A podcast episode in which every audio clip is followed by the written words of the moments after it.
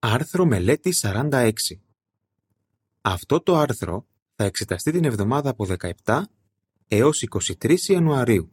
Νιώπαντρα ζευγάρια. Οικοδομήστε τη ζωή σας γύρω από την υπηρεσία του Ιεχωβά. Θεματικό εδάφιο. Ο Ιεχωβά είναι η ισχύς μου. Σε Αυτόν εμπιστεύεται η καρδιά μου. Ψαλμός 28-7 Ύμνος 131 Αυτό που ο Θεός συνέζευξε. Περίληψη.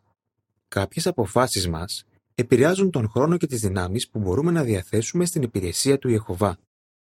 Ιδιαίτερα τα νιόπαντρα ζευγάρια έχουν να πάρουν αποφάσεις που μπορούν να επηρεάσουν μακροπρόθεσμα τη ζωή τους. Αυτό το άρθρο θα τα βοηθήσει να πάρουν σοφές αποφάσεις που οδηγούν σε μια ευτυχισμένη, γεμάτη νόημα ζωή. Παράγραφοι 1 και 2, ερώτηση Α. Γιατί πρέπει τα νιόπαντρα ζευγάρια να εμπιστεύονται στον Ιεχωβά; Ψαλμός 37, 3 και 4. Ερώτηση Β. Τι θα εξετάσουμε σε αυτό το άρθρο; Μήπως ετοιμάζεστε να παντρευτείτε; Μήπως είστε νιόπαντροι; Αν ναι, τότε αναμφίβολα να υπομονείτε να απολαύσετε τη ζωή μαζί με το άτομο που αγαπάτε τόσο βαθιά.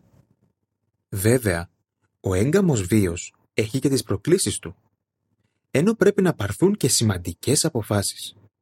Ο τρόπος με τον οποίο χειρίζεστε αυτές τις προκλήσεις και τις αποφάσεις θα επηρεάσει την ευτυχία και των δυο σας για πολλά χρόνια. Αν στηριχτείτε στον Ιεχωβά, θα πάρετε σοφές αποφάσεις. Ο γάμος σας θα γίνει ισχυρότερος και εσείς θα είστε πιο ευτυχισμένοι. Αν δεν λάβετε υπόψη τον τρόπο σκέψης του Θεού, πιθανότατα θα αντιμετωπίσετε προβλήματα που θα δημιουργήσουν ένταση στο γάμο σας, οδηγώντας σας στη δυστυχία. Τα εδάφια Ψαλμός 37, και 4 αναφέρουν «Να εμπιστεύεσαι στον Ιεχωβά και να κάνεις το καλό, να κατοικείς στη γη και να ενεργείς με πιστότητα, να βρίσκεις εξαιρετική ευχαρίστηση στον Ιεχωβά και αυτός θα εκπληρώσει τις επιθυμίες της καρδιάς σου». Αν και αυτό το άρθρο απευθύνεται στα νιόπαντρα ζευγάρια, θα αναφερθεί σε προκλήσεις που μπορεί να αντιμετωπίσουν όλα τα ανδρόγυνα.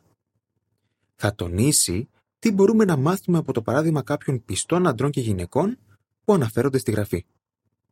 Αυτά τα βιβλικά παραδείγματα μας δίνουν διδάγματα που μπορούμε να εφαρμόσουμε σε διάφορους τομείς της ζωής, μεταξύ άλλων και στον γάμο. Θα δούμε επίσης τι μαθαίνουμε από τις εμπειρίες κάποιων σύγχρονων ζευγαριών. Ποιες προκλήσεις μπορεί να αντιμετωπίσουν τα νιόπαντρα ζευγάρια; Παράγραφοι 3 και 4. Ερώτηση. Ποιες προκλήσεις μπορεί να αντιμετωπίσουν τα νιόπαντρα ζευγάρια; Μερικοί ίσως προτρέπουν ένα νιόπαντρο ζευγάρι να ζήσει τη λεγόμενη φυσιολογική ζωή. Για παράδειγμα, γονείς και άλλοι συγγενείς ίσως πιέζουν ένα ζευγάρι να αρχίσει να κάνει παιδιά το συντομότερο ή ίσως καλοπροαίρετοι φίλοι και συγγενείς προτρέπουν τους νιόπαντρους να αγοράσουν σπίτι και να το γεμίσουν με ωραία πράγματα. Αν ένα ζευγάρι δεν προσέχει, μπορεί να πάρει αποφάσεις που θα του δημιουργήσουν δυσβάσταχτα χρέη. Τότε πιθανότατα θα πρέπει να δουλεύουν και οι δύο σύζυγοι πολλές ώρες για να αποπληρώσουν αυτά τα χρέη. Η εργασία ίσως αρχίσει να διεκδικεί τον χρόνο που θα έπρεπε να αφιερώνουν στην προσωπική μελέτη της γραφής, στην οικογενειακή λατρεία και στη διακονία. Μπορεί μάλιστα να χάνουν συναθρήσεις προκειμένου να κάνουν υπερορίες για να βγάλουν επιπλέον χρήματα ή για να μπορέσουν να κρατήσουν τη δουλειά τους. Ως αποτέλεσμα, χάνουν συναρπαστικές ευκαιρίες να επεκτείνουν την υπηρεσία τους στον Ιεχωβά.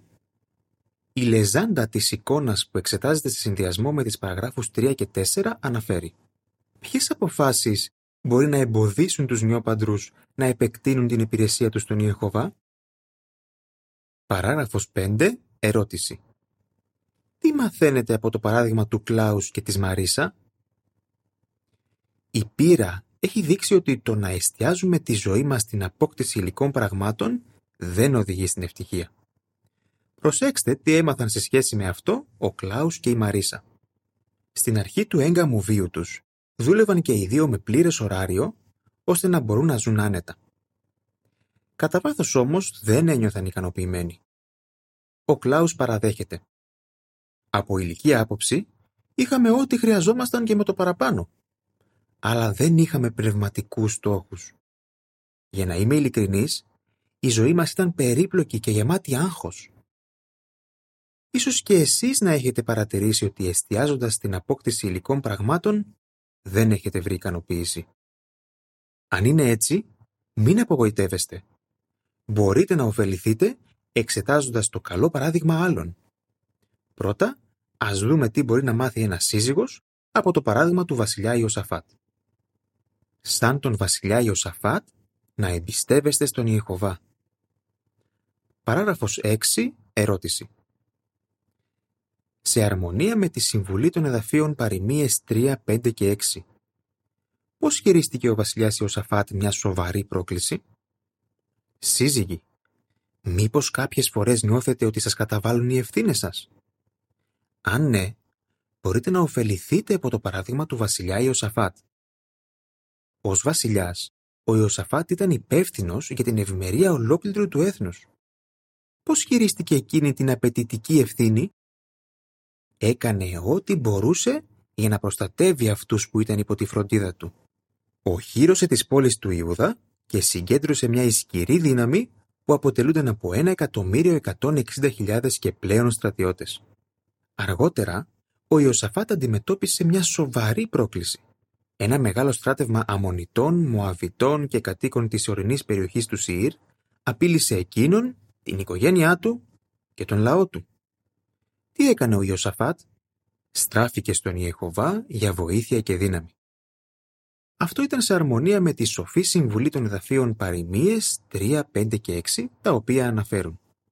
Να εμπιστεύεσαι στον Ιεχωβά με όλη σου την καρδιά και μη βασίζεσαι στη δική σου κατανόηση. Σε όλες σου τις οδούς, αυτόν να λαβαίνεις υπόψη και αυτός θα κάνει ευθύ στους δρόμους σου. Η ταπεινή προσευχή του Ιωσαφάτ, η οποία είναι καταγραμμένη στα εδάφια δεύτερο χρονικών 25 έως 12, φανερώνει πόσο εμπιστευόταν στον στοργικό ουράνιο πατέρα του. Πώς απάντησε ο Ιεχωβάς στην προσευχή του; Παράγραφος 7. Ερώτηση. Πώς απάντησε ο Ιεχωβάς στην προσευχή του Ιωσαφάτ; Ο Ιεχωβά μίλησε στον Ιωσαφάτ μέσω ενός Λεβίτη, του Ιαζιήλ. Ο Ιεχωβά είπε «Πάρτε τη θέση σας, σταθείτε και δείτε τη σωτηρία του Ιεχωβά για λογαριασμό σας». Δεύτερο χρονικών 20, 13 έως 17. Ασφαλώς, αυτός δεν είναι ο συνηθισμένος τρόπος για να δοθεί μια μάχη. Ωστόσο, εκείνες οι οδηγίες δεν προέρχονταν από ανθρώπινη πηγή, αλλά από τον Ιεχωβά. Με πλήρη εμπιστοσύνη στον Θεό του, ο Ιωσαφάτ έκανε αυτό που του υπόθηκε. Όταν εκείνος και ο λαός βγήκαν να συναντήσουν τον εχθρό, έβαλε στην εμπροστοφυλακή όχι τους πιο ικανούς στρατιώτες, αλλά τους άοπλους συμνοδούς. Ο Ιεχωβά δεν απογοήτευσε τον Ιωσαφάτ, κατατρόπωσε το εχθρικό στράτευμα. Παράγραφος 8. Ερώτηση. Τι μπορεί να μάθει ένας σύζυγος από το παράδειγμα του Ιωσαφάτ; Σύζυγοι, μπορείτε να μάθετε από το παράδειγμα του Ιωσαφάτ.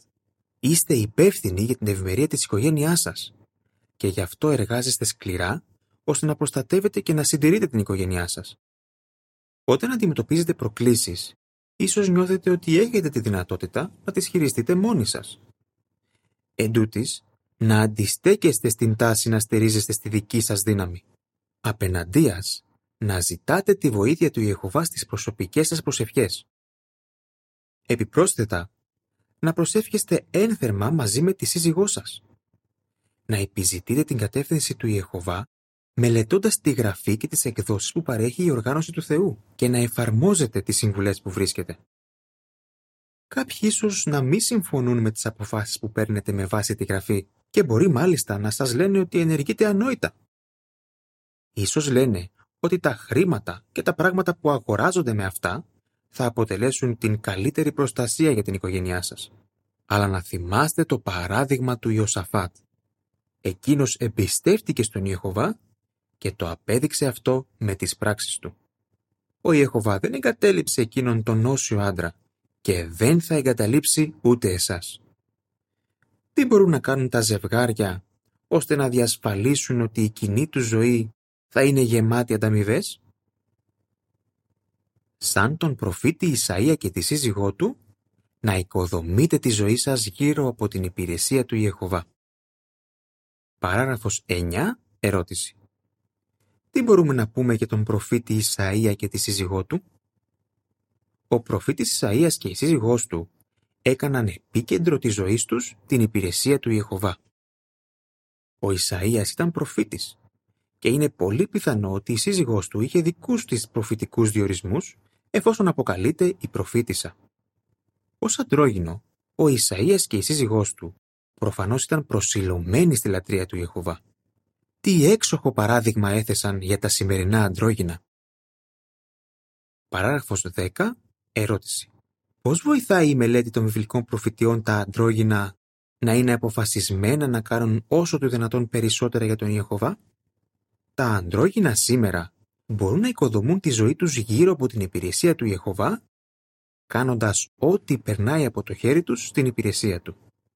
Μπορούν να ενισχύουν την εμπιστοσύνη τους στον Ιεχωβά, μελετώντας μαζί βιβλικές προφητείες και βλέποντας πώς αυτές εκπληρώνονται πάντοτε. Μπορούν να κάνουν στοχασμούς γύρω από το πώς θα μπορούσαν να συμμετάσχουν στην εκπλήρωση ορισμένων βιβλικών προφητιών. Για παράδειγμα, μπορούν να συμμετάσχουν στην εκπλήρωση της προφητείας του Ιησού ότι τα καλά νέα θα κηρυχτούν σε όλη τη γη προτού έρθει το τέλος. Όσο πιο βέβαιο είναι ένα αντρόγινο ότι οι βιβλικές προφητείες εκπληρώνονται, τόσο πιο αποφασισμένο θα είναι να κάνει όσο το δυνατόν περισσότερα για τον Ιεχωβά. Σαν την Πρίσκυλα και τον Ακύλα, να βάζετε τα συμφέροντα της Βασιλείας στην πρώτη θέση.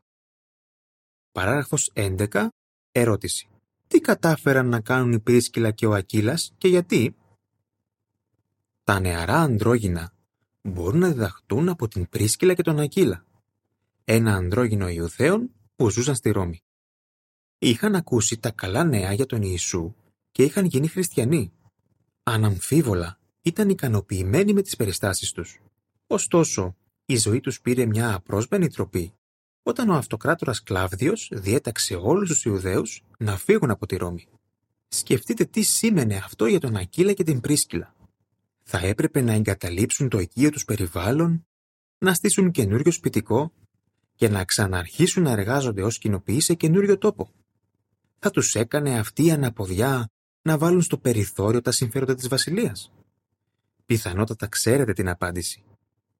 Όταν εγκαταστάθηκαν στην Κόρινθο, ο Ακύλας και η Πρίσκυλα συνταυτίστηκαν με την τοπική εκκλησία και συνεργάστηκαν με τον Απόστολο Παύλο ενισχύοντας τους αδελφούς εκεί. Αργότερα μετακόμισαν σε άλλες πόλεις όπου υπήρχε μεγαλύτερη ανάγκη για κήρυκες. Τι πλούσια και γεμάτη ανταμοιβές ζωή πρέπει να απόλαυσαν μαζί. Παράγραφος 12. Ερώτηση. Γιατί πρέπει ένα αντρόγινο να θέτει πνευματικούς στόχους; Τα σύγχρονα αντρόγινα μπορούν να μιμούνται την Πρίσκυλα και τον Ακύλα, βάζοντας τα συμφέροντα της βασιλείας στην πρώτη θέση. Η καλύτερη στιγμή για να συζητήσει ένα ζευγάρι σχετικά με τους στόχους του στη ζωή είναι στη διάρκεια της στενής νοημίας. Όταν οι δυο τους παίρνουν αποφάσεις μαζί και αγωνίζονται να πετύχουν κοινούς πνευματικούς στόχους, έχουν περισσότερες ευκαιρίες να δουν το πνεύμα του Ιεχωβά να επενεργεί στη ζωή τους. Προσέξτε την εμπειρία του Ράσελ και της Ελίζαμπεθ. Ο Ράσελ λέει Στη διάρκεια της στενής νοριμίας μας, συζητήσαμε συγκεκριμένα για τους πνευματικούς μας στόχους. Η Ελίζαμπεθ λέει Κάναμε αυτή τη συζήτηση έτσι ώστε όταν αργότερα θα χρειαζόταν να πάρουμε διάφορες αποφάσεις, να είμαστε βέβαιοι ότι οι επιλογές μας δεν θα μας εμποδίσουν να πετύχουμε αυτούς τους στόχους. Οι περιστάσεις τους τους επέτρεψαν να μετακομίσουν στη Μικρονησία για να υπηρετήσουν εκεί όπου η ανάγκη για ευαγγελιζομένους ήταν μεγαλύτερη. Παράγραφος 13. Ερώτηση. Σύμφωνα με το εδάφιο Ψαλμός 28.7, ποιο θα είναι το αποτέλεσμα αν εμπιστευόμαστε στον Ιεχωβά; Σαν τον Ράσελ και την Ελίζαμπεθ, πολλά ζευγάρια έχουν αποφασίσει να μείνουν απαλλαγμένα από άλλες δεσμεύσεις, ώστε να αφιερώνουν όσο το δυνατόν περισσότερο χρόνο στο έργο κηρύγματος και διδασκαλίας. Αν οι δύο σύζυγοι θέσουν αξιόλογους στόχους στην υπηρεσία του Ιεχωβά και κατόπιν συνεργαστούν για να τους πετύχουν, θα προκύψουν πολύ καλά αποτελέσματα. Θα δουν πώς τους φροντίζει ο Ιεχωβά. Η εμπιστοσύνη τους σε εκείνον θα αυξηθεί και θα βρουν γνήσια ευτυχία. Το εδάφιο Ψαλμός 28.7 αναφέρει «Ο Ιεχωβά είναι η ισχύς μου και η ασπίδα μου. Σε Αυτόν εμπιστεύεται η καρδιά μου. Έλαβα τη βοήθειά Του και η καρδιά μου χαίρεται. Γι' αυτό θα τον ενώ με τον ύμνο μου». Σαν τον Απόστολο Πέτρο και τη σύζυγό του, να εμπιστεύεστε στις υποσχέσεις του Ιεχωβά. Παράγραφος 14. Ερώτηση. Πώς έδειξε ο Απόστολος Πέτρος και η σύζυγός του ότι εμπιστεύονταν στην υπόσχεση που βρίσκεται στα εδάφια Ματθαίος 6.25 και 31 έως 34. Τα ανδρόγυνα μπορούν επίσης να διδαχτούν από το παράδειγμα του Αποστόλου Πέτρου και της συζύγου του. Περίπου έξι μήνες με έναν χρόνο μετά την πρώτη του συνάντηση με τον Ιησού, ο Απόστολος Πέτρος χρειάστηκε να πάρει μια σημαντική απόφαση. Ο Πέτρος έβγαζεται προς το ζήν από την αλληλεία. Όταν λοιπόν ο Ιησούς τον προσκάλεσε να τον ακολουθεί ολοχρόνια, ο Πέτρος έπρεπε να λάβει υπόψη του την οικογενειακή του κατάσταση. Επέλεξε να συνοδεύει τον Ιησούς στο έργο κηρύγματος. Η επιλογή του ήταν σοφή. Και έχουμε βάσιμους λόγους να συμπεράνουμε ότι η σύζυγος του Πέτρου υποστήριξε την απόφασή του. Η Γραφή δείχνει ότι μετά την Ανάσταση του Ιησού, εκείνη ταξίδευε μαζί με τον Πέτρο τουλάχιστον κάποιες φορές. Αναμφίβολα, το παράδειγμά της ως χριστιανής συζύγου έδωσε στον Πέτρο την παρησία να καταγράψει θεόπνευστες συμβουλές για τους χριστιανούς συζύγους, άνδρες και γυναίκες.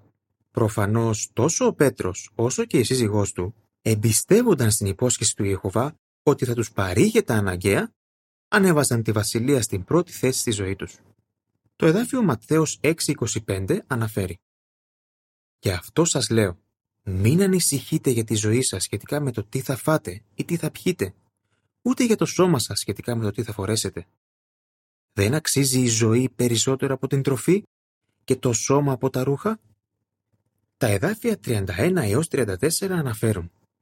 Γι' αυτό ποτέ μην ανησυχήσετε και πείτε τι θα φάμε ή τι θα πιούμε ή τι θα φορέσουμε, διότι όλα αυτά τα επιδιώκουν επίμονα τα έθνη. Ο ουράνιος πατέρας σας γνωρίζει ότι τα χρειάζεστε όλα αυτά. Γι' αυτό εξακολουθήστε να επιζητείτε πρώτα τη βασιλεία και τη δικαιοσύνη του και όλα αυτά τα άλλα πράγματα θα σας προσθεθούν. Ποτέ λοιπόν μην ανησυχήσετε για την αυριανή ημέρα, γιατί η αυριανή ημέρα θα έχει τις δικές της ανησυχίες.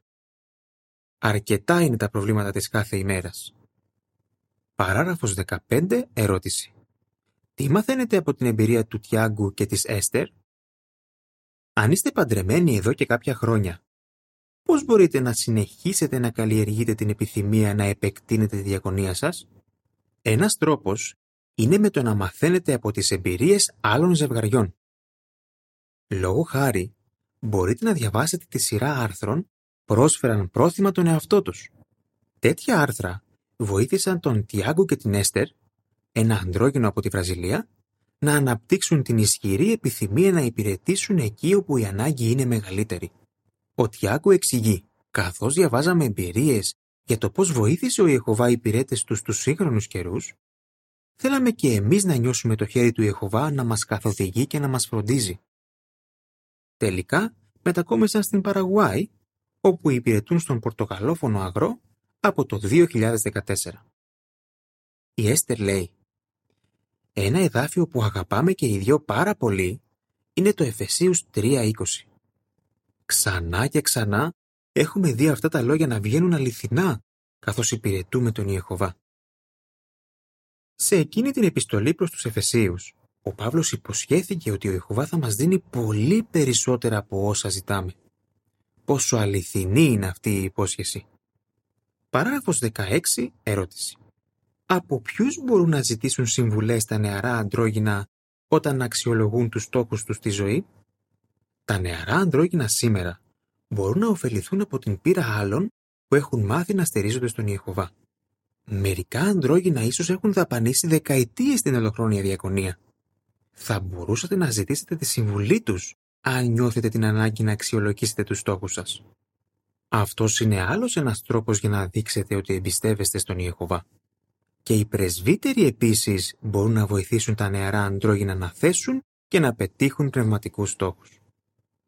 Η λεζάντα των εικόνων που εξετάζονται σε συνδυασμό με τις παραγράφους 8, 10, 13 και 16 αναφέρει Τα νιόπαντρα ζευγάρια μπορούν να οικοδομήσουν τη ζωή τους γύρω από την υπηρεσία του Ιεχωβά με το να προσεύχονται, να μελετούν τον λόγο του, να θέτουν πνευματικούς στόχους και να ζητούν συμβουλές από όρημα άτομα. Παράγραφος 17. Ερώτηση. Τι συνέβη στον Κλάους και στη Μαρίσα και τι μαθαίνουμε από την εμπειρία τους; Κατά καιρούς όμως, η απόφασή μας να επεκτείνουμε την υπηρεσία μας μπορεί να μην εξελιχθεί όπως περιμέναμε. Πάρτε για παράδειγμα τον Κλάους και τη Μαρίσα. Τρία χρόνια μετά τον γάμο τους, μετακόμισαν μακριά από τον τόπο τους και προσφέρθηκαν να υπηρετήσουν στο οικοδομικό έργο στο γραφείο τμήματος της Φινλανδίας. Ωστόσο, έμαθαν ότι δεν θα τους επιτρεπόταν να μείνουν εκεί πάνω από έξι μήνες. Αρχικά απογοητεύτηκαν. Σύντομα όμως, προσκλήθηκαν να παρακολουθήσουν μια τάξη εκμάθησης της Αραβικής και τώρα έχουν τη χαρά να υπηρετούν στον αραβόφωνο αγρό σε μια άλλη χώρα. Εκ των υστέρων η Μαρίσα παραδέχεται. Μου φαινόταν τρομακτικό να βγω από την άνεσή μου και να εμπιστευτώ απόλυτα στον Ιεχωβά. Αλλά έχω δει πόσο η Ιεχωβά πάντοτε μας βοηθάει με απρόσμενους τρόπους. Έπειτα από αυτήν την εμπειρία, η εμπιστοσύνη μου στον Ιεχωβά έχει γίνει ισχυρότερη. Όπως δείχνει αυτό το παράδειγμα, μπορείτε να είστε βέβαιοι ότι ο Ιεχωβά πάντοτε θα σας ανταμείβει αν εμπιστεύεστε απόλυτα σε εκείνον. Παράγραφος 18. Ερώτηση. Τι μπορούν να κάνουν τα αντρόγυνα για να συνεχίσουν να εμπιστεύονται στον Ιεχωβά; Ο γάμος είναι δώρο από τον Ιεχωβά. Εκείνος θέλει να απολαμβάνουν τα αντρόγυνα αυτό το δώρο. Νεαρά αντρόγυνα. Μήπως θα ήταν καλό να σκεφτείτε πώς δαπανάτε τη ζωή σας; Κάνετε όλα όσα μπορείτε για να δείξετε στον Ιεχωβά πόσο εκτιμάτε τα δώρα που σας έχει δώσει. Μιλήστε στον Ιεχωβά με προσευχή. Αναζητήστε στον λόγο του αρχές που ισχύουν στην περίπτωσή σας. Κατόπιν, εφαρμόστε τις συμβουλές που σας δίνει ο Ιεχωβά. Μπορείτε να είστε βέβαιοι ότι θα έχετε μια ευτυχισμένη, γεμάτη ανταμοιβέ ζωή αν οικοδομήσετε τον γάμο σας γύρω από την υπηρεσία του Ιεχωβά. Τι μάθατε για την εμπιστοσύνη στον Ιεχωβά από τον προφήτη Ισαΐα και τη σύζυγό του, την Πρίσκυλα και τον Ακύλα, τον Απόστολο Πέτρο και τη σύζυγό του, ύμνος 132. Τώρα είμαστε ένα. Τέλος του άρθρου.